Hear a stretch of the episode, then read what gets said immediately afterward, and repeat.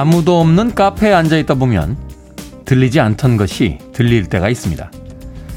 대화를 방해하지 않기 위해 낮게 틀어놓은 음악.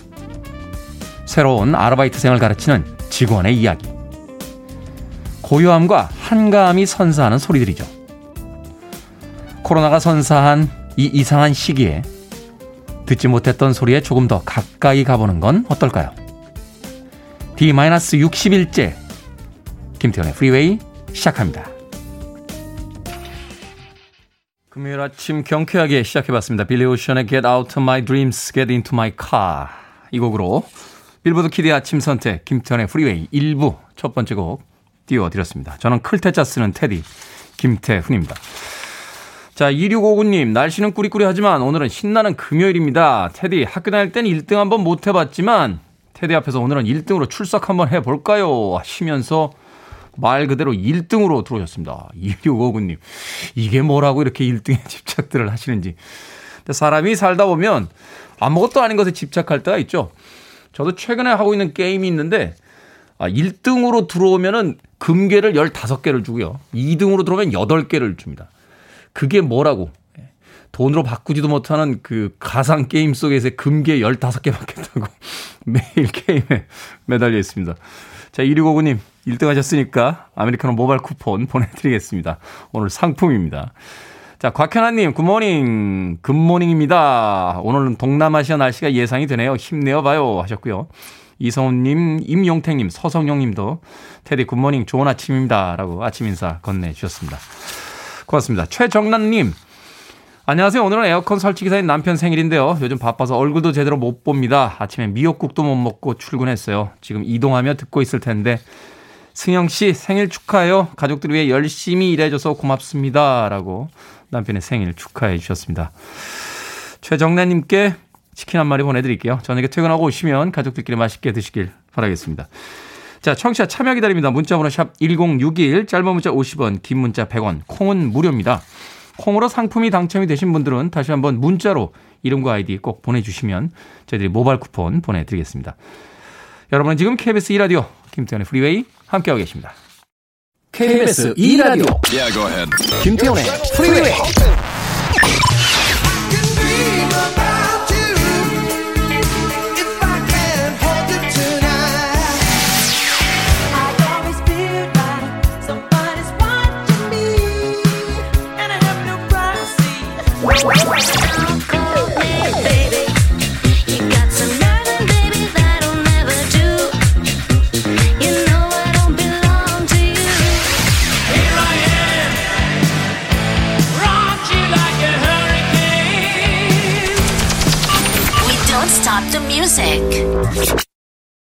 분위기 있는 곡이었죠. 이터널의 스테이 들으셨습니다. 2181님, 태울님, 늘 출근길에 듣다가 오늘부터는 집에서 아이들과 알람 맞추고 각자 준비하면서 듣고 있습니다. 우리 집 5학년 둘째 김태현 군이 자기랑 이름이 같다며 좋아하길래 이분은 김태훈이라고 정정해 줬어요. 어찌되었건 자기랑 이름 되게 비슷하다고 좋아합니다. 이름 비슷해서 좋아한다고요? 김태현 군이라고요. 예, 제 막내 동생 이름이 김태현입니다. 초등학교 5학년과 같이 방송 듣고 계시다고 어, 사연 보내주셨습니다. 고맙습니다. 자, 박지현님, 남편과 대화 중 말투의 기분 상함으로 일주일째 무건 수행 중입니다. 사실 냉전이겠죠? 수다는 프리웨이에서 쏟아내고요. 남편이 먼저 말 꺼내는데 받아줄 방법을 모르겠습니다. 하셨습니다. 우리가 싸움의 방법은 배우면서 화해의 방법은 잘 배우질 못하는 것 같아요. 남편이 먼저 말을 꺼내면요. 그냥 무심히 받아주시면 됩니다. 남편도 대놓고 아 내가 잘못했어 미안해 뭐 이렇게 얘기는 안 하겠지만 양말 어딨어? 뭐 오늘 뭐해? 뭐 이런 식으로 툭 무심하게 묻잖아요. 그럼 무심하게 받아주시면 돼요. 양말이 늘 있는 데 있겠지. 오늘 뭐 하긴 똑같은 일 해. 하고 역시 이제 어떤 대사냐보다는 뉘앙스가 중요한 것 같아요. 예. 끝에 가시 하나만 좀 빼주시면 됩니다. 양말 어디 있어? 맨날 있는 데 있겠지. 이렇게 얘기하면 싸움을 계속하자는 뜻이고요 아니, 늘 있는 데 있어. 라고 뒷, 뒷 뉘앙스를 살짝 내려주시면, 예, 그게 화해의 이제 또 표시가 되죠. 박지연님, 무심히 받아주시면 됩니다. 닉네임이 3이라고 쓰셨는데, 테디, 늘 출근길에 듣다가 오늘은 병원에서 7시부터 듣고 있습니다. 오늘 수술하는데 떨리네요. 하셨습니다. 떨리죠. 어떤 수술인지 모르겠습니다만 수술 잘 받고 쾌차하시길 바라겠습니다. 막상 수술할 때는 안 떨립니다. 아, 마취가 되니까요. 100m 달릴 때도 그렇잖아요. 뛰기 전에 떨리지 뛰기 시작하면 정신없이 뛰기 때문에 떨리지 않습니다. 담대히 마음 가지시고 수술 잘 받고 오시길 바라겠습니다. 이나라고 아이디 쓰셨는데요. 결혼 23년 만에 새 집 사서 일요일에 이사 갑니다. 비 온다는 소식에 번거롭지만 비 오면 잘 산다니까 위로의 말이겠죠. 저는 클테자 쓰는 김태인입니다. 아침 운동하면서 늘 애청하고 있습니다. 라고 또 사연 보내주셨습니다. 고맙습니다. 요새는 포장 이사가 잘 돼 있어서요. 비 와도 뭐 이렇게 비 맞지 않고 이사 잘 합니다. 너무 걱정하지 마십시오. 잭이라고 닉네임 쓰시네요. 안녕하세요. 첫 인사드려요. 요즘 아버지 일이 많이 어려우신 것 같습니다. 아빠 힘내라고 전해드리고 싶습니다. 큰딸이 항상 옆에서 응원합니다. 아빠 사랑합니다. 라고 또 사연 보내주셨습니다. 고맙습니다.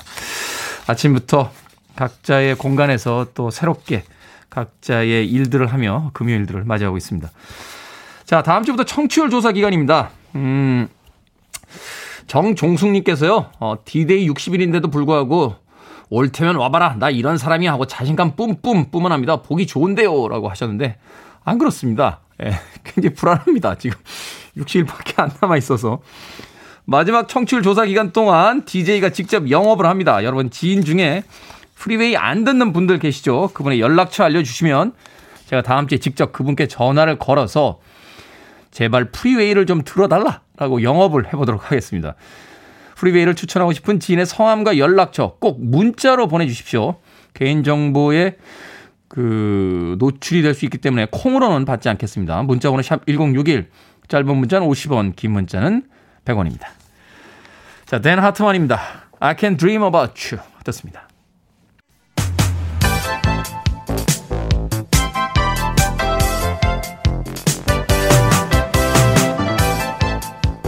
이 시각 뉴스를 깔끔하게 정리해드립니다. 뉴스 브리핑 KBS 김기화 기자 나오셨습니다. 안녕하세요. 안녕하십니까. 김기화 기자입니다. 자, 드디어 우리는 언제 백신을 맞느냐라고 목놓아 외쳤던 분들 맞아요. 희소식이 있습니다. 7월 예방접종 대상자와 백신 종류 등 세부 계획이 발표가 됐죠? 그렇습니다. 먼저 이번 달 접종 계획부터 말씀드릴게요.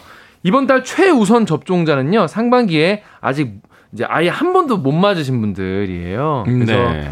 어, 백신이 부족했던 60살 이상의 고령자분들 그리고 어, 명단 누락으로 예약 못했던 20대 사회 필수 인력 등이 일단 제일 최우선입니다. 네. 다음 주부터 화이자 백신 맞습니다. 화이자 백신. 예.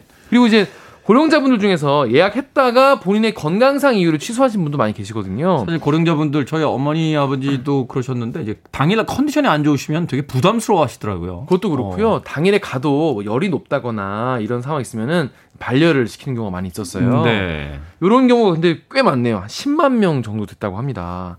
그래서 이분들 같은 경우에는 12일에 재예약하시고요. 26일부터 모더나 백신 맞으시면 됩니다. 아, 그렇군요. 네. 그리고 이제 교직원 분들도 이제 빨리 맞으셔야 돼요. 네. 왜냐하면 네. 2학기부터 전면 등교가 시행되기 때문에 그래서 고3 학생 그리고 고등학교 교직원 분들이 19일부터 화이자 백신 맞습니다. 아. 그리고 대입 수험생이 또 고3만 있는 게 아니잖아요. 그렇죠. 여러 번 도전하는 그런 분들 같은 경우에도 15만 명쯤 된다고 해요. 네. 이분들도 8월 중에 접종한다고 합니다. 그리고 어린이집, 유치원, 초, 중, 중등 교직원, 돌봄 동사자분들은 28일부터 역시 화이자 백신 어, 접종 맞고요. 일반 국민들 중에서는 50대가 가장 먼저 이제 맞게 됩니다. 이분들은 모더나 백신 맞게 됩니다. 그래서 50대도 후반이 있고 초반으로 나눠서 맞아요. 네. 그래서 후반 분들은 12일부터 사전 예약 있어서 26일부터 맞으시고요. 50대 초반 분들은 19일부터 예약 받고 다음 달 9일부터 접종하게 됩니다. 8월 9일부터. 그렇습니다. 어, 또 지금 뭐 이 백신이 여러 가지잖아요. 지금 그래가지고 헷갈리지 않도록 병 색깔도 이제 다르게 이제 공급을 하고 세 번 이상 5접종을 한 병원에 대해서는 강력한 페널티도 주어진다고 합니다. 신경 써라. 아, 정신 차려. 이런 이야기가 되겠죠? 그렇습니다. 저는 아스트라제네카로 1차 맞았는데 2차는 화이자로 맞는 거로 또 나와서 이게 그 백신 맞는 나이가요. 아스트라제네카 같은 경우에는 그전에는 30살 이상이었잖아요. 네. 왜냐하면 20대에서 이 혈전증이 많이 나왔기 때문에. 그래서 근데 여기에서 더 높아졌습니다. 50살 이상으로 음. 바뀌었습니다. 그래서 50대 미만인데 내가 1차에 AJ를 맞았다라고 하면은 2차에는 화이자를 맞게 됩니다. 음. 교차 접종을 하게 되는 것이죠. 그래가지고 이제 최근에 지난달 16일에 이제 아스트라제네카 백신 맞은 30대 남성이 뇌출혈로 숨진 사례가 있었거든요. 네. 이것 때문에 죄송합니다. 그러니까 정부가 요 사인에 대해서 백신과의 연관성을 인정을 했습니다. 그래가지고 앞으로는 이제 혈소판 감소성 혈전증 나이를 반영해서 어, 나이별 이득과 위험을 검, 재검토해서 내린 결론입니다. 그래서 네. 50살 미만 중에 1차를 아스트라제네카 맞은 분들은 아까 말씀드린 대로 교차 접종 화이자 맞으시고요. 50살 이상은 2차도 똑같이 아스트라제네카를 맞으시면 됩니다. 네. 근데 이게 50살 미만은요, 내가 원하더라도 2차에는 같은 백신으로 맞을 수 없게 됩니다. 가셔서, 어, 나 다시 아스트라제네카 놔달라 이렇게 말씀하시면 안 되는 거예요. 음, 알겠습니다. 자 이재명 경기지사 어제 대선 출마 공식 선언했습니다. 황교안 전 미래통합당 대표 또 안상수 전 인천시장도 이제 출마에 나서면서 본격적인 이제 대선 레이스가 시작이 됐는데 그렇습니다. 아마 다음 주부터는 이제 이, 이 이른바 이제 뭐 어, 경선 후보들이 저마다 자기의 목소리를 많이 낼 것 같아요. 14분짜리 온라인 동영상으로 이재명 경기지사가 대선 출마 선언을 했습니다. 네. 독특하죠. 그래서 이제 도정을 살피는 그러니까 경기지사로서 일했던 걸 사진을 쫙 깔아가지고 나 이렇게 일 제대로 했다 이런 거를 쫙 강조를 했어요. 그러면서 현재의 뭐 문제는 불공정과 양극화다라면서 본인은 공정성을 확보해서 성장을 가능하게 하겠다 라고 했는데요. 중도파들에 대한 어떤 그 메시지를 보내고 있는 거죠. 그렇죠. 거기다가 본인의 트레이드 마크죠. 기본소득을 도입해서 보편적 복지국가의 토대를 만들겠다라고 했어요. 그리고 본인이 이제 경기지사로서 어, 공약 이행률이 90%가 넘는다. 네. 본인은 약속을 잘 지킨다. 이런 이미지도 굉장히 강조했습니다. 근데 이제 또 어, 본인이 또 넘어야 될 산이 있잖아요. 이 막말 논란이 되게 많이 있었는데 네. 요거에 대해서 이 답하는 모양새였는데 요걸 답하면서 잠시 뭐 눈물을 보이는 경우도 있었습니다. 그래서 형수에 대한 욕설 그리고 여배우 스캔들 의혹 이런 도덕성 논란이요. 당내 경선뿐 아니라 본선에 들어가서도 어, 이재명 지사가 극복해야 할 과제로 보입니다. 아까 말씀하신 대로 또 황교안 전 대표 그리고 안상수 전 인천시장도 어, 출마를 공식화했습니다. 네. 자 윤석열 전 검찰총장의 대변인이었던 이동훈 전 조선일보 논설위원 금품 수수 혐의로 입건됐던 소식 전해드린 바 있는데요. 네. 이 금품 수수 사건에 연루된 인사들이 계속해서 나오고 있습니다. 그렇습니다. 지금까지 4명이 나왔는데요. 네. 일단 이분이 이제 수산업자 김모 씨예요. 근데 제대로 수산업을 했냐라는 데 대해서도 의구심을 많이 품게 음. 만드는 대목인데 이분이 지난 5월에 농구협회, 그러니까 3대3 농구협회 회장으로 취임을 했거든요. 그러니까 3대3 농구협회죠? 네, 그냥 농구협회가 아니고, 아니고. 3on3라고 하죠. 네, 3on3. 예. 요거의 회장으로 취임을 했는데, 여기에 이제 한 종편 채널 앵커가 축하 발언을 하는 영상이 있어요. 근데 이 자리에 어, 윤석열 캠프의 대변인이었던 어, 이동훈 전 조선일보 기자도 참석을 했습니다. 그래서 이분 이 두 언론이 모두 김 씨에게 금품 받은 혐의로 경찰에 지금 입건된 상태죠. 네. 근데 궁금한 게 이 사업가 김 씨가 예, 어, 어떻게 이분들을 알게 됐을까라는 거예요. 이 중간에 누가 있냐? 이동훈 전 대변인은 2019년에 김무성 어, 전 새누리당 대표가 어, 김 씨를 유망한 사업가라면서 자기에게 소개시켜줬다 이렇게 KBS에 밝혔습니다. 네. 그러면 김 씨는 김무성 전 대표를 어떻게 알게 됐냐? 전직 기자 송모 씨를 통해서 김무성 전 대표를 알게 됐는데 그러면 전직 기자 송모 씨는 어떻게 알게 됐냐? 감옥에서 알게 됐더라고요. 2017년에 교도소에서 같이 수감 생활을 했다고 합니다. 그래가지고 알게 돼가지고 김 씨가 2017년 말에 특별 사면으로 풀려났는데 이분은 뭐 사기 전과도 있고 변변한 직업도 없는 분이에요, 사실. 사업가도 아니었던 거거든요. 그런데 김무성 전 대표랑 알게 되면서 인맥 쌓고 이러면서 성공한 사업가 행세를 그동안 해왔던 음. 겁니다. 그래서 오징어 판매 사업 한다 이런 식으로 해가지고 7명으로부터 116억 원 받아 가로챈 사기 혐의로 재판이 진행 중인 사람입니다. 근데 이 피해자 중에서는 어, 김무성 전 대표의 형도 포함되어 있다고 하네요. 아무튼 그래서 현재까지 김 씨로부터 금품 받은 혐의를 받고 있는 유력 인사가 4명인데요. 이 중에 부장 검사는 고급 시계 IWC라고 하죠. 이거 받은 다음에 고맙다는 문자를 받아 보냈고요. 몇 천만 원짜리 아닙니까? 그렇습니다. 그리고 또 과거 김 씨로부터 또 시가 100만 원이 넘는 수산물을 또 이렇게 선물을 받은 네. 어, 사실이 알려진 것으로 지금 입건된 포항 남부 경찰서장의 배모 총경은 어제 대기 발령 조치됐습니다. 앞으로 얼마나 더 나올지 좀 지켜봐야 될 것 같습니다. 왜들 그럽니까 정말? 몇 천만 원밖에 안 되는데 이거 가지고 자, 자신의 커리어를 다 팔아버리는 셈이죠. 그렇죠. 오늘의 시사 엉뚱 퀴즈 어떤 문제입니까? 어, 앞서 저희가 이제 백신 접종 계획, 이제 사실 온 국민이 이제 백신을 다 맞게 될 날이 얼마 안 남은 것 같은데요. 백신 하면 또 이제 초반에 많이 나왔던 개그 아니겠습니까? 흰 신발. 흰 신발이 백신 아니냐. 나도 백신 있다. 이런 얘기 많이 했었는데. 집에 이제 흰 신발, 얼룩진 이 신발 하나씩은 다 있으실 거예요. 네. 예, 요거에 대해서 오늘의 시사 엉뚱 퀴즈는요. 흰 신발을 세탁하실 때 이것을 넣으면 하얗게 만드는 데 도움이 된다고 합니다. 빵을 넣을 때 넣는 첨가물이기도 한 이것은 무엇일까요? 1번 사이다, 2번 아나콘다, 3번 베이킹소다, 4번 안드로메다. 자, 재밌는 오더 포함해서 총 10분에게 불고기 버거 세트 보내드리겠습니다. 정답 아시는 분들 지금 보내주십시오. 신발을 하얗게 세탁할 때 넣으면 도움이 되는 이것. 빵을 만들 때 넣는 첨가물이기도 한데요. 이것은 무엇일까요? 1번 사이다, 2번 아나콘다. 어, 세탁할 때. 대박이네. 3번 베이킹 소다, 4번 안드로메다 되겠습니다. 문자번호 샵 1061, 짧은 문자 50원, 긴 문자 100원, 콩은 무료입니다. 자, 최영일 시사평론가가 없는 일주일 동안 김기화 기자와 함께 했습니다. 고맙습니다. 고맙습니다. 스윗입니다. 볼룸 브릿지.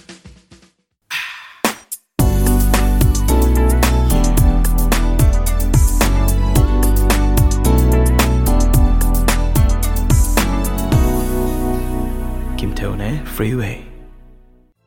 R&B와 펑키 또 재즈까지 다재다능한 장르에서 자신의 재능을 보여주었던 데브라 로스의 Meant for You 들으셨습니다. 신윤성님의 신청곡으로 오랜만에 저 역시 들어본 곡이었습니다. 데브라 로스는 나중에 브로드웨이에서 뮤지컬 배우를 하기도 했던 음, 그런 여성입니다. 데브라 로스, Meant for You. 자, 오늘의 시사 엉뚱 퀴즈. 신발을 하얗게 세탁할 때 넣으면 도움이 되는 이것은 무엇일까요? 정답은 3번 베이킹소다였습니다. 1501님, 3번 베이킹소다요. 저는 과일 씻을 때도 자주 씁니다. 하셨고요. 8101님, 정답, 베이킹소다. 첫 문자 보내봅니다. 아침에 팝이 너무 좋아서 채널 고정하기로 했습니다. 테디 쭉 잘 들을게요. 라고 해주셨습니다. 그런가 하면 정재훈님, 버뮤다. 아, 예전에 버뮤다 삼각지대. 뭐 이런 데에 대한 어떤 일종의 그 신비한 과학 뭐 이런 거 있었던 것 같아요. 예, 버뮤다 삼각지대에 들어가면 비행기나 이제 배들이 난파되고 막 사라진다. 라고 하는데, 얼마 전에 그, 기사가 나온 걸 보니까요. 뭐 특별히 많이 사라지는 건 아니래요. 그 동네에서 이제 자꾸 유명세를 타니까 다른 지역에서 사라진 거에 대해서는 별로 뉴스를 안 내보내다가 버뮤다에서만 사라지면 뉴스를 내보내서 버뮤다만 들어가면 사라지는 것처럼 돼 있는데 뭐 그렇진 않다 하는 이야기를 하기도 하더군요. 오랜만에 들어보네요. 정재훈님, 버뮤다. 천재영님, 오답, 오늘 덥다. 라고 보내주셨고요. K120-33153님께서는 웃기다. 라고 보내주셨습니다. 고맙습니다. 방금 소개해드린 분들 포함해서 모두 10분에게 불고기 버거 세트 보내드리겠습니다. 당첨자 명단은 방송이 끝난 후에 홈페이지에서 확인할 수 있습니다. 콩으로 당첨이 되신 분들은요. 방송 중에 다시 한번 이름과 아이디 문자로 보내주시면 저희들이 모바일 쿠폰 보내드립니다. 문자번호 샵 1061, 짧은 문자 50원, 긴 문자 100원입니다. 6823님, 운전하면서 출근 중인데 뱃속에서 자꾸 이상한 소리가 납니다. 하셨는데, 아이고, 큰일 났네. 길 막힐 때 이러면 정말 난감하죠? 예, 난감합니다. 복식 호흡 좀 해보십시오. 예, 복식 호흡 하면 조금 가라앉습니다. 근거는 없습니다. 예, 제가 쓰는 방법이기 때문에. 6823님, 무사히 도착하시길 진심으로, 네, 바라봅니다. 어, 허양구님, 68세 우리 외숙모는 한의사인데요. 사람들의 목덜미만 보시면 이러십니다. 저 목덜미는 부항 뜨기 정말 좋은 목덜미야. 오동통한 저 목덜미에 부항 세 방 놓고 싶네. 하십니다. 완전한 직업병이세요. 오늘 재밌는 외숙모 생신입니다. 최양승님 생신 축하드려요. 라고 사연 보내주셨습니다. 그렇습니까? 제 목덜미는 어떨지 모르겠네요. 부항, 부항 한4 방 정도 놓기에 좋은 목 아닙니까? 오동통하진 않습니다만, 나름 긴 목입니다. 자, 9007님의 신청곡으로 합니다. 락웨어, Somebody's Watching Me.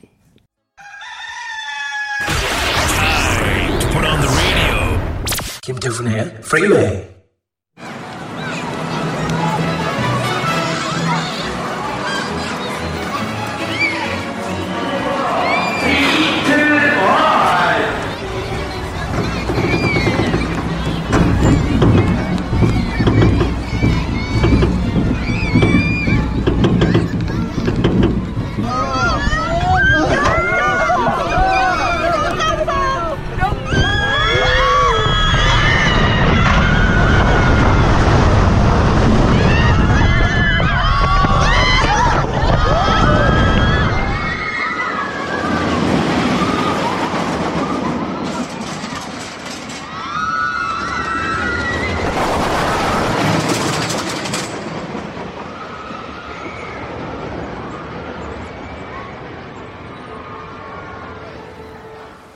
생각을 여는 소리 Sound of Day. 롤러코스터가 빠르게 달리면서 승객들이 비명을 지르는 소리 들려드렸습니다. 듣기만 해도 심장이 두근거리네요. 놀이공원에 가면요. 롤러코스터나 바이킹 같이 스릴 넘치는 놀이기구가 줄이 제일 깁니다. 한두 시간 기다리는 건 기본인데요. 무섭다고 고래고래 소리만 지를 거면서 굳이 돈 주고 길게 줄까지 서서 왜 타나 싶기도 하죠. 무서운 놀이기구를 찾는 이유를 호르몬으로 설명하기도 하더군요. 사람이 위기에 처하면 아드레날린이 분비되는데요. 극한의 놀이기구를 타면서 위기감을 느껴 아드레날린이 분출이 되고요. 덕분에 각성 상태로 짜릿한 쾌감에 빠진다는 겁니다. 게다가 안전하고 몇 분이면 끝이 나니까 극한의 스릴을 손쉽게 즐기는 방법이겠죠. 또한 소리를 막 지르면서 감정을 마음껏 표출할 수 있다는 것도 큰 매력일 텐데요. 안전하길 바라면서도 안전을 위협하는 상황에서 짜릿함을 느낀다니 인간이란 참 아이러니하다는 생각도 듭니다. 온몸의 감각을 깨워주는 스릴이 그리운 분들에겐 변이 바이러스가 심각하다니 놀이공원 가시란 말씀은 못 드리겠고요. 아쉬운 대로 주말에 집에서 공포 영화 한 편 어떠신가요? 단 비명 소리는 이웃에 새어나가지 않는 정도로 부탁드립니다.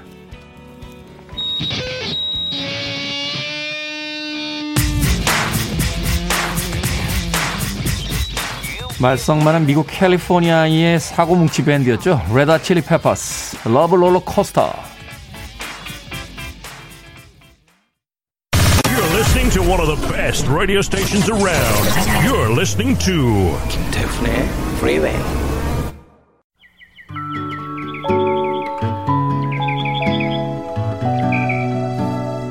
빌보드 Kid의 아침 선택 KBS 2 라디오 김태훈의 프리웨이 함께하고 계십니다.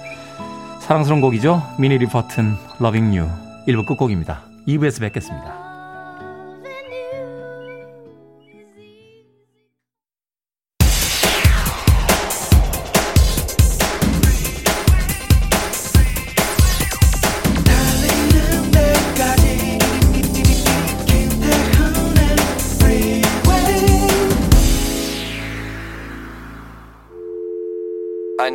Arms around me. I need to feel your touch.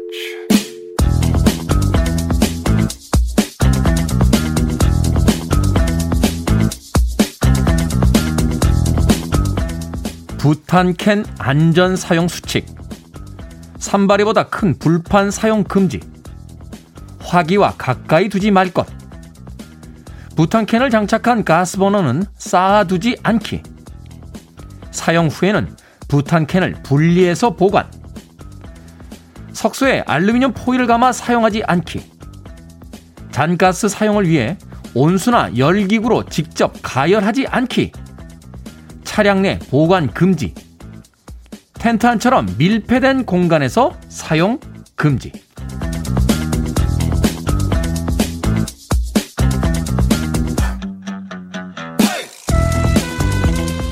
뭐든 읽어주는 남자. 오늘은 부탄캔 안전 사용 수칙을 읽어드렸습니다. 코로나 이후 한적한 곳으로 캠핑이나 차박 여행 떠나는 분들 주변에 굉장히 많아졌죠. 여기에 빠질 수 없는 것이 바로 휴대용 가스버너입니다. 경치 좋은 곳에서 라면 한 봉지 보글보글 끓여 입에 넣으면 저절로 아 오길 잘했다 하는 생각이 드니까요. 그런데 부탄캔 사용법 제대로 알고 계십니까? 가지고 다니기 편리해서 쉽게 쓰는 만큼 부주의로 인한 사고가 꾸준히 발생을 한다는데요. 올해만 해도 전체 가스 사고 중에 25%가 부탄캔 때문에 일어났다고 합니다. 날씨가 더워진 만큼 차안 기온이 올라가면서 특히 주의하셔야 할 것 같은데요. 이번 주말에 캠핑이나 차박 계획한 분들 기분 전환하러 떠나는 것도 좋지만요. 거리두기 철저히 지키면서 최소한의 동선으로 무엇보다 안전하게 다녀오시길 바랍니다.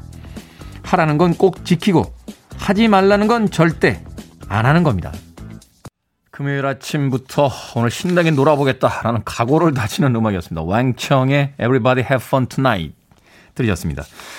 김태훈의 프리웨이 2부 시작했습니다. 앞서 일상의 재발견, 우리 하루를 꼼꼼하게 들여다보는 시간이었죠. 뭐든 읽어주는 남자. 오늘은 부탄캔 안전 사용 수칙에 대해서 읽어드렸습니다.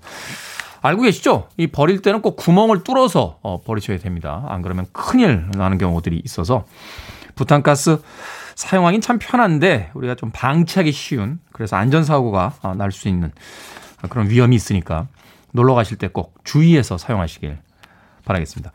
즐겁게 놀러 가는데 사고 나면 안 되잖아요. 더군다나 내일부터는 또 전국이 장마권에 든다라고 하는데요.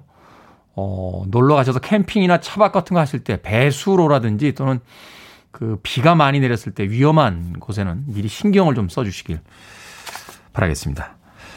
그래도 좋겠네요. 어, 비가 와도 놀러 간다는 건 언제나 행복한 일이니까요. 자, 뭐든 읽어주는 남자. 여러분 주변에 의미 있는 문구라면 뭐든지 읽어드립니다. 홈페이지에 들어오셔서 게시판 사용하시면 되고요. 말머리 뭐든 달아서 문자로도 참여가 가능합니다. 문자번호 샵 1061, 짧은 문자 50원, 긴 문자 100원, 콩은 무료입니다. 채택되신 분들께는 촉촉한 카스테라와 아메리카노 두 잔 모바일 쿠폰 보내드리겠습니다. I want it, I need it, I'm desperate for it. Okay, let's do it. 김태훈의 Freeway. 마치 한 곡처럼 이어졌죠. 조안 제트의 I Love Rock and Roll에 이어진 정경환님의 신청곡 스콜피언스의 Rock You Like a Hurricane 들으셨습니다. 스콜피언스 음악 듣고 있다 보니까 옛 생각나네요. 이 클라우스 마이네와 기타리스트 루돌프 쉔커 네, 한국에 나왔을 때 며칠 동안 같이 다녔던 음, 기억이 납니다. 몸에 좋다고 하니까요. 그 남대문에서 산 인삼을 걸어 다니시면서 우걱우걱 이렇게 드셔서 역시 락커들은 뭐가 다르구나 하는 생각을 했던 적이 있습니다. 클라우스 마이네 그리고 루돌프 쉔커 마이클 쉔커의 형이죠. 네, 기타리스트 루돌프 쉔커가 이끌었던 스콜피언스의 Rock You Like a Hurricane까지 두 곡의 음악 이어서 들려드렸습니다. 윤태희님 시사 프로 듣다가 고혈압 증상이 있어서 갈아탔습니다. 아침엔 팝이죠. 제발 프리웨이 멈추지 말아주세요. 하셨습니다. 일부 쪽에는 저희도 시사 뉴스가 있는데 윤태희님 그 부분만 살짝 견디시면 네, 음악 프로로 갑니다. 그러니까 고혈압 증상 잘 다스리시면서 음악 잘 들어주시길 바라겠습니다. 윤태희님. 네. 6221님, 테디 7시부터 매일, 매일 듣고 있습니다. 청취율 신경 쓰지 마세요. 제가 매일 아침 부처님께 기도하고 있습니다. 좋은 방송만 해주시면 됩니다. 라고 하셨습니다. 바쁜 부처님에게 또 제 기도까지 해주시다니요. 네, 621님. 네, 기도 멈추지 말아주시길 부탁드립니다. 60일 작전 기도. 네, 오늘부터 들어갑니다. 3901님. 태훈님 문자 안 보내고 라디오 듣기만 해도 청취율 조사에 도움이 되나요? 안 됩니다. 네. 그래도 저는 그냥 들어주시는 게 좋습니다. 청취율 조사는 그 무작위로 전화가 간다라고 그래요. 누구에게 가는지는 저희들도 모릅니다. 아, 그러니까 너무 신경 쓰지 마십시오. 저희가 신경 쓰겠습니다. K1203319님께서 어제부터 자취하는 동생한테 프리웨이 들어보라고 영업하고 있습니다. 완전 신나는 팝이 나오고 있어. 톡도 보냈는데 왜 답이 없니? 동생아, 아직 자니? 라고 문자 보내주셨고요. 6857님, 여기는 전남 순천 항상 출근길에 듣고 있습니다. 멘트가 마음에 들어서 미소 짓고 출근합니다. 라고 어, 격려 문자 또 보내주셨습니다. 그런가 하면 5328님께서는 정년 퇴직 후에 거제도에 산 지 넉 달째 되셨다고요. 직장 다닐 땐 하루만 더 출근하면 휴일이라며 간절히 기다렸던 금요일인데 거제에 내려온 후론 한 주의 마무리라는 또 다른 의미로 다가온 금요일입니다. 오늘 외포로 낚시 가는데 광어나 한 마리 잡았으면 좋겠습니다. 하셨습니다. 이야, 맛있겠는데요. 멋진 어, 퇴직 후에 삶을 꾸리고 계신데요. 5328님. 응원하는 의미로 제가 비타민 음료 보내드리겠습니다. 뭐 직장에서는 은퇴하셨습니다만 어, 또 다른 어떤 삶이 시작이 되는 시기니까 오늘 외포에서 멋지게 광어 한 마리 잡으시면 꼭 그 다음 문자도 보내주시길 바라겠습니다. 자, 마지막 청취율 조사가 아, 다음 주부터 드디어 시작이 됩니다. 어떤 분들은 제가 굉장히 담대하다라고 생각하시는데 완전히 잘못 보신 겁니다.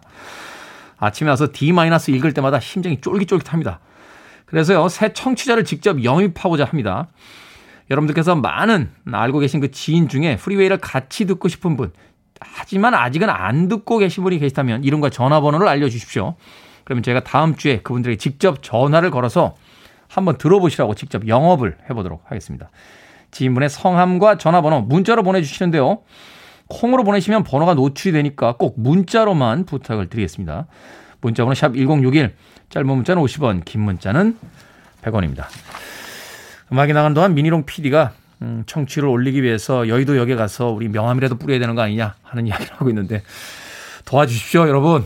예, 여러분들이 청취자분들의 많은 영입을 위해서 도와주셔야 저희가 아침부터 나가서 예, 명함을 뿌리는 일은 없지 않을까 하는 생각이 듭니다. 6220님, 최하나님, 추적 60인분님의 신청곡으로 갑니다. Backstreet Boys, I Want It That Way.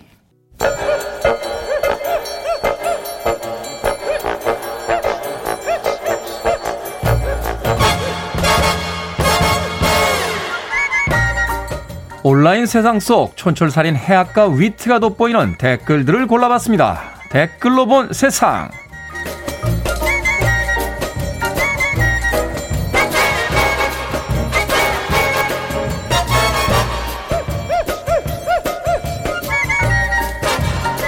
첫 번째 댓글로 본 세상. 본격적인 여름이 시작되기도 전에 캐나다와 미국은 폭염에 시달리고 있습니다. 캐나다 서부의 리튼 지역은 역사상 최고 기온인 49.5도를 기록하기도 했는데요. 여름 평균 기온이 20도 중반으로 에어컨도 필요 없던 지역이어서 이번 폭염에 피해를 입은 사람들이 많다고 합니다. 미국의 워싱턴과 시애틀도 각각 46.6도와 42도를 기록했다는데요. 여기에 달린 댓글들입니다. 홍홍홍이 왔다님. 밴쿠버는요, 에어컨 없는 집이 대부분이라 선풍기로 버티느라 죽는 줄 알았습니다. 방 온도가 34도까지 올라갔다니까요. 김정님. 우리나라는 계속 비만 내리고 지구 반대편은 펄펄 끓고 멀쩡한 곳이 없어요. 지구야 미안해.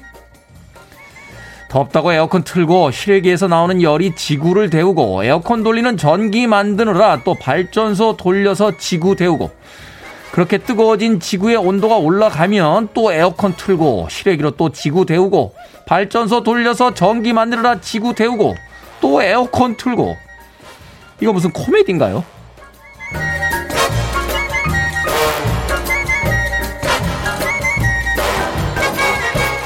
두 번째 댓글로 본 세상 홍콩의 애플 매장에서 한 여성이 진열된 제품들을 박살냈습니다. 고가의 컴퓨터도 가차없이 밟아버렸는데요. 여성이 때려부순 제품 가격은 우리 돈으로 약 2천만 원 정도였다고 합니다. 심지어 매장 직원이 머리에 물건을 맞아 병원에 실려가기도 했습니다. 여성은 매장 직원이 불친절해서 소동을 일으켰다 라고 밝혔는데요. 여기에 달린 댓글들입니다. 제2이사님, 돈 많은 뭐예요? 인성이 저렇게 안 좋은데. 그만 돌아다니라 좀님, 속도 시원하고 통장도 시원해졌겠는데요. 영상을 보니까요, 직원이 적극적으로 말리지 않고 거의 방치에 가깝게 놔두더군요. 만약에 우리나라에서도 이런 일 벌어지면 일하시는 분들 직접 말리지 마십시오. 다칩니다. 꼭 경찰 부르시길 바랍니다. 그나저나 혼자서 2천만 원이나 이제 보상을 해주시게 됐으니까 이 불경기 한편으로는 고마운 고객 아닌가요? 인사드려야 할 것 같은데요. 고객님 다음에도 잘 부탁드려요.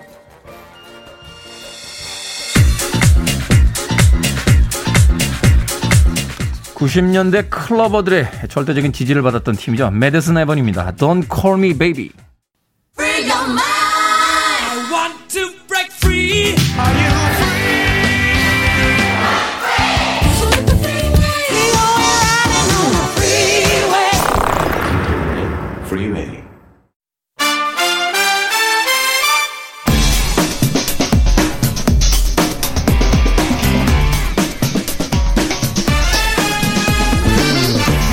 요즘 극장가에서 화제가 되고 있는 주말에 볼만한 영화 소개해드립니다. 신의 한수 오늘도 허나몽 영화평론가 이지혜 영화 전문 기자 나오셨습니다. 안녕하세요. 안녕하세요. 안녕하세요. 자 오늘은 영화 7월 7일 개봉을 앞두고 있는 블랙 위도우를 어, 네. 두 분께서 소개해 주신다고 하셨습니다. 네.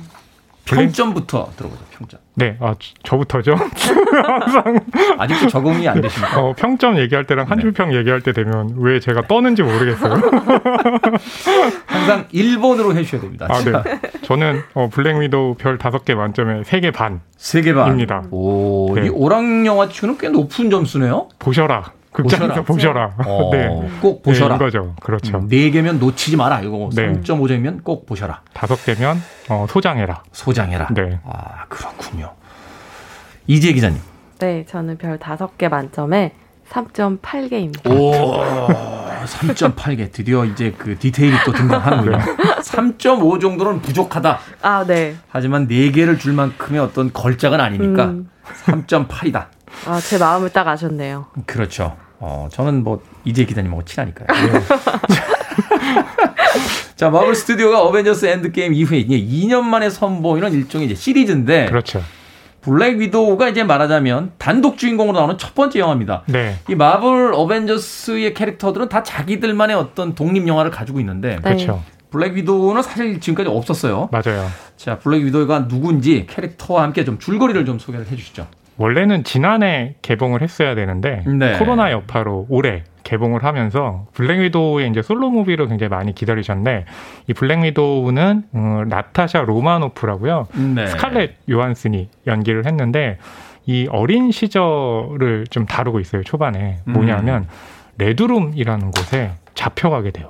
레드룸이라는 곳에 잡혀간다. 그렇죠. 네. 근데 이 나타샤는 이 동생이 있습니다. 여동생이 있는데 옐레나라고 함께 이 레드룸이라는 곳에서 일종의 요원 정예 요원으로 인간 병기로 길러지게 돼요. 네. 근데 이 나타샤는 어, 거기서 각성을 해서 탈출해가지고 어벤져스 멤버가 되지만 동생은 그러지 못해가지고 거기서 레드룸의 요원으로 길러지거든요. 네. 그러다 각성을 합니다.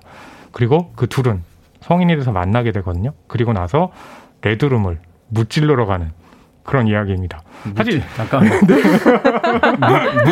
무찌르다는 무찌르다 공상당 아, 네. 아니요 장군 교육의 여파인가요? 무찔르로 가는군요. 무찔르로 네. 슈퍼히어로는 네. 악당을 무찔러야 되니까. 근데 사실 제가 이렇게 소개는 해드렸지만 여긴 디테일이 너무 많아요. 맞아요. 예, 음. 그런데 아직 개봉을 앞두고 있어가지고 그 디테일들은 싹 예, 제거하고요.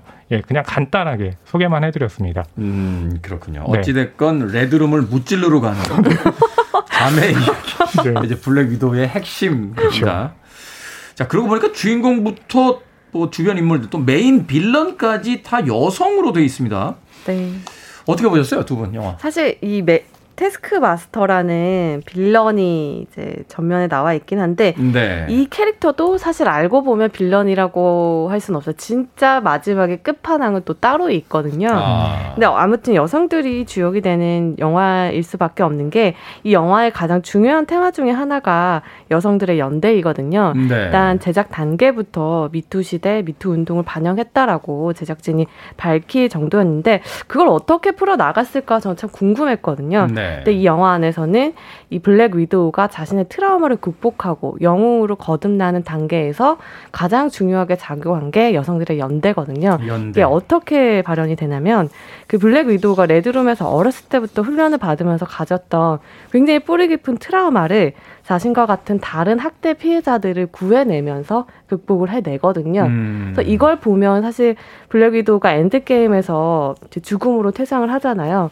자신을 희생시키면서 많은 사람들을 살리는데 팬들이 굉장히 안타까워했어. 아, 음. 블랙 위도우 왜 죽이냐, 왜 저렇게 퇴장시키나 안타까워했는데 이 사람이 왜 그런 어떻게 그런 어려운 선택을 할 수 있는 사람인지를 바로 이번 솔로 무비에서 확실하게 보여주죠. 아 그렇군요.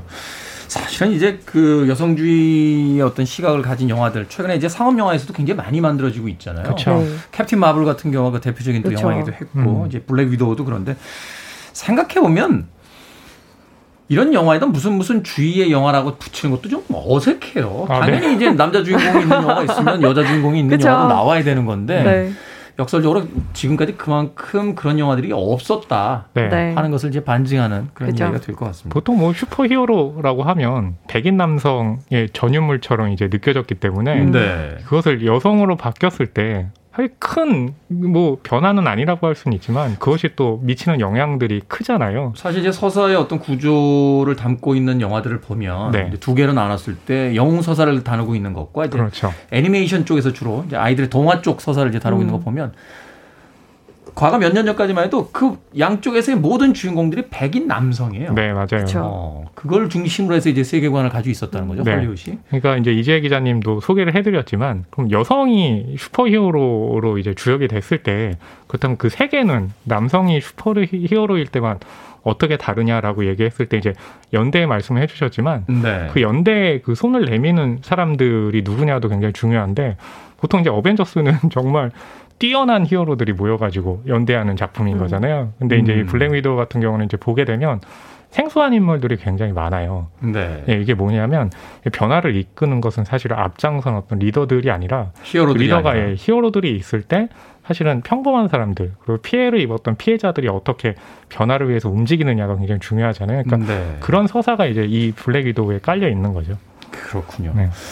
사실은 제가 그 몇 년 전에 그 미국의 그 스타워즈 7편 어? 이제 음. 새로 이제 reboot가 네. 됐을 때 그때 네. 이제 초대를 받아서 한번 아, 간 적이 있는데 네. 그때 깜짝 놀랐어요 극장에서 왜냐하면 네. 사전에 별다른 정보 없이 들어갔는데 스타워즈야말로 그 대표적인 미국의 역사를 이제 SF로 그쵸. 바꾼 거니까 맞아요. 주인공이 백인 남성이잖아요. 그죠. 백인 남성들의 어떤 서사잖아요. 네네. 첫 편부터 그러잖아요. 그 위기에 빠진 공주를 구하러 가는 남자들 이야기 아니에요. 근데 스타워즈 seven을 처음에 딱 보는데 주인공이 흑인 남성하고 여성이에요. 음. 어, 그때 정말 깜짝 놀랐어요. 네. 어, 미국을 대표하는 영화의 주인공들 이렇게 바뀌어 간다는 게 뭔가 변화가 있구나. 시대가 바뀌었다는 걸 음, 네. 정말 보여주는 캐스팅. 그 이후에 이제 디즈니나 픽사의 영화들이 픽사의 영화들이 다 보면 네. 이제 그 소위 이제 폴리네시아인들 뭐 아시아 여성 뭐 이런 어떤 그 주인공들이 등장하는 걸 보면서 세상이 변했다라는 걸 느끼게 되는데. 네. 네. 블랙 위도가 이제 그 정점에 있군요. 아, 그렇죠. 남자들을 혼내줍니까? 남자라기보다는 나쁜 놈이니까 혼내주는 거죠. 아, 남자라서는 아, 니죠 혼내주는 게 아니라 제가 아까 말씀드린 것처럼 무찔르는 네, 처단하는 거죠. 네. 어. 죄를 지었으면 벌을 네. 받는 거죠. 그렇군요. 네. 남자래서 혼내주는 게 아니라 악당들이기 때문에 네. 무찔르는 영화. 그렇죠. 자, 블랙 위도에 대한 이야기 나눠보고 있습니다. 음악 한 곡 듣고 와서 이제 본격적으로 영화에 대한 내용도 하나하나 짚어보도록 하겠습니다. 자, 블랙 위도우라고 해서 우리 민희령 PD가 고심 끝에 선곡한 곡입니다. 롤링스톤스, Paint It Black. 오늘 옛날 사람들 특집입니다. 김보매님께서 헉, 머나먼 정글 주제곡이네요. 0182님도 어, 추억의 미드 머나먼 정글 0828님께서도 어, 이 곡에 대해서 벌써 알아채시고서는 문자를 보내셨습니다. 그런가 하면 오늘부터 1년이라고 아이디 쓰시는데 무찌르다 단어는 독수리 오형제 할 때 사용하고 안 했던 거 맞아요. 독수리 오형제. 자, 롤링스톤스의 Paint It Black까지 듣고 왔습니다.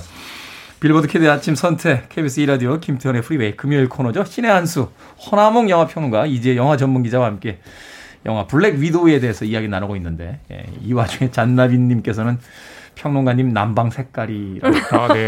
오늘 하와이 가셔야 될 것 같아요. 아니요, 오늘은 좀 뭐랄까 이따가 그 영화를 보러 가는데 그 영화가 좀 공포 영화래 가지고 네. 네. 그런 느낌 아. 네, 좀 살리려고 이렇게 입고 왔습니다. 심란하다 이런 뜻이에요. 네, 그렇죠. 어찌됐건 지금은 영화 블랙 위도우에 대해서 이야기 나누고 있습니다. 자, 주연이 스칼렛 요한슨 2010년이었죠. 아이언맨 2를 시작으로 이제 10년 넘게 블랙 위도우 연기를 했는데 뭐 마블 최고의 액션을 담았다. 그리고 이게 나에게 있어서는 마블에서 이제 마지막 영화가 될 거다. 그렇죠. 뭐 이런 이야기를 하기도 했어요. 네.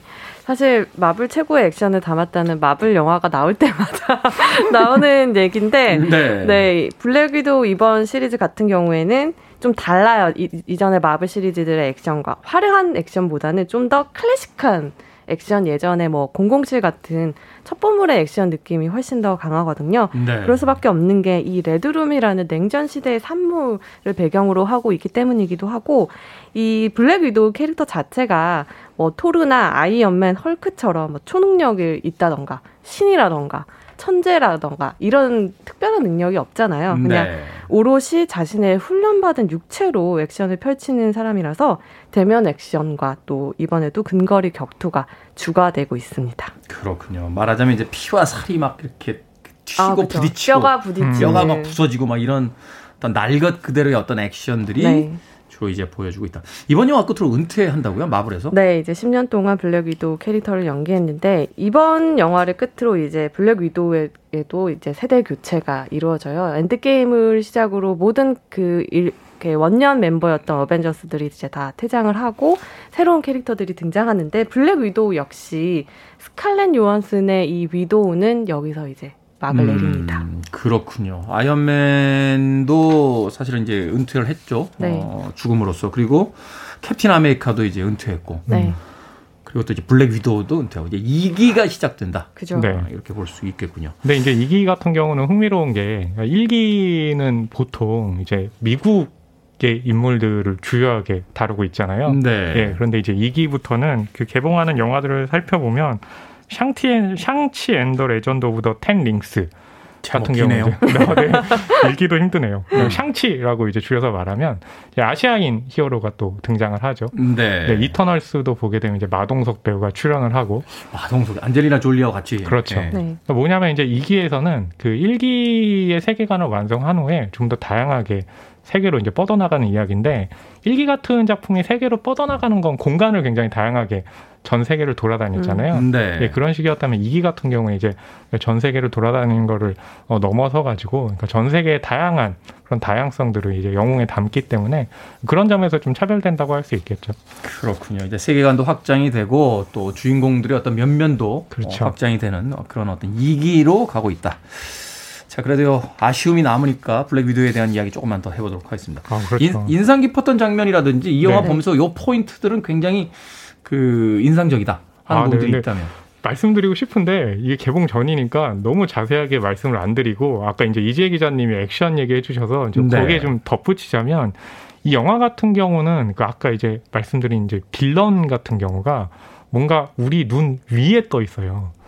그래서 무슨, 그 무슨 얘기? 그 하늘에 이제 본부가 있는 거죠. 아 본부가 공중에 있다고요? 그렇죠. 어. 공중에 있다는 건 그들이 뭔가 이렇게 좀 위압적인 곳에 있다는 거거든요. 이렇게 내려다 보면서 어떤 그렇죠. 위압감을 가지고 있다. 그래서 네. 이제 이들을 결국에는 땅에 떨어뜨려 가지고 결국 그 지면에서 같은 위치에 서는 게 굉장히 중요하잖아요. 그래서 음. 이 영화의 액션 컨셉 같은 경우는 공중으로 날았다가 다시 지면으로 내려오는 이야기거든요. 사실 이제 시선을 권력에다 비유하잖아요. 맞아요. 그렇죠. 네. 그 벤담이 얘기했던 그 팬오프티콘인가요? 음. 어, 높은 네. 곳에 있는 사람이 이제 권력을 갖는다 뭐 이런 네. 거. 아 제가 하려고 한 얘기를 이렇게 아, 그래요? 네 뺏어가셨네요. 더 있어 보이게 말해서 네. 지금 질투하시는 것 같아요. 아, 뭐 그런 느낌보다는 이거, 편, 이거 편집해 주세요. 아니, 뭐, 다시 다시 얘기해 정말로 은유적으로 그런 시스템을 파괴하려고 할 때 우리가 그 시스템을 어떻게 파괴하느냐 같은 경우가 이제 이 영화의 그 액션의 동선을 따라가다 보면 자연스럽게 이제 눈에 들어온다는 거죠. 음, 네. 그런 방식이 히어로 영화라고 했을 때 우리는 액션에만 강점을 두지 그 액션이 어떻게 작동하는지는 음. 크게 살펴보지는 않잖아요. 그런 점에서 또 이용하는 그 부분들이 굉장히 좀 뛰어난 거죠. 음, 그런 것들이 바로 이제 형식과 내용이 이제 일치하는 맞아요. 어, 그런 음. 어떤 구조라고 볼 수 있는데 그렇죠. 어, 이눈 위에 우리를 위압적으로 바라보고 있던 악당들이 어떻게 같은 시선으로 내려오게 되고 거기서 그렇죠. 수평 구조에서 다시 싸우게 되는 거예요. 네. 수직을 수평. 으로 아. 그게 바로 연대죠. 옛날에 일대 종사의 첫 대사가 네. 아니었습니까? 음. 쿵후에는 두 개의 선밖에 없다. 어, 수직과 수평. 네. 아. 승자는 서 있고 패자는 음. 눕는다. 아, 요새 멋있네요. 네, 멋, 멋있네요. 네, 네. 네. 감사합니다. 네, 하나몽 영화 평론가였고요. 자, 이제 영화 전문 기자. 네. 포인트가 되는 이야기 좀 해주신다면? 저는 이제 드라마 쪽으로 가면 블랙 위도우에서는 가족 코미디 얘기를 좀 드리고 싶어요. 네. 이 다 스칼렛 요한슨이나 동생으로 나오는 플로렌스 퓨가 이제 어린 시절에 유사 가족으로 위장 이제 임무를 수행을 하면서 그 안에서 유사 어머니, 유사 아버지와 함께 가족을 형성을 하거든요. 근데 이 유사 가족 사이에서 일어나는 화학 작용이 따뜻하고 감동적인 드라마를 자아내기도 하지만 이 가족 코미디가 가지고 있는 전형성을 이용해서 웃음을 만들어내기도 하거든요. 네. 이 어마어마한 히어로들이 나오지만 이들 사이에서 또 엄마, 아빠, 언니, 동생의 역할이 생기면 뭐 언니와 동생은 또 계속 투닥거리고 엄마는 식탁 위에서 잔소리를 하고 아빠는 계속 눈치가 없고 이런 음. 식으로 코미디가 가족 코미디가 가지는 이 전형적인 캐릭터들이 비트면서 웃음을 유발하고 있습니다. 그렇죠. 바깥에서는 사장님이고 교수님이시고 하지만 뭐 또 연예인이고 뭐 이러지만 집에 들어오면 그런 거 없잖아요. 그쵸? 엄마 아빠 이제 남동생 어, 누나 뭐 이러면 그냥 자기들끼리 식탁에서 티격태격하고 싸우는 건데 네. 바로 그런 어떤 일상적인 측면을 드라마 속으로 가지고 들어와서 네. 어, 흥미롭게 보여주고 있다 하고 이야기를 해주셨습니다. 자 그렇다면 마블 마니아들이 손꼽아 기다린 영화 블랙 위도우 두 분의 한 줄 평 어떻습니까? 네, 저의 한 줄 평은요. 연대와 가족의 슈퍼히어로. 예, 라고 하겠습니다. 음. 연대와 히어로 아니 죄송합니다. 긴장하셨어. 연대와 가족의 슈퍼히어로. 연대와 네. 가족의 슈퍼히어로라고. 네. 네. 평범하죠? 포문을 열어주셨습니다. 아니, 아니, 네. 무찌르다 보다는. 네. 이재 기자님. 네, 저는 피해자에서 생존자로 구원의 연대가 쓴 영웅 서사시로 하겠습니다. 한 줄이 너무 기네요. 아니, 긴 한 줄도 있는 거죠. 네. 짧은 한 줄만 있는 거 아니니까. 자, 신의 한수 오늘은 영화 블랙 위도에 대해서 허나몽 영화 평론가 이제 영화 전문 기자와 이야기 나눠봤습니다. 두 분 고맙습니다. 감사합니다. 감사합니다.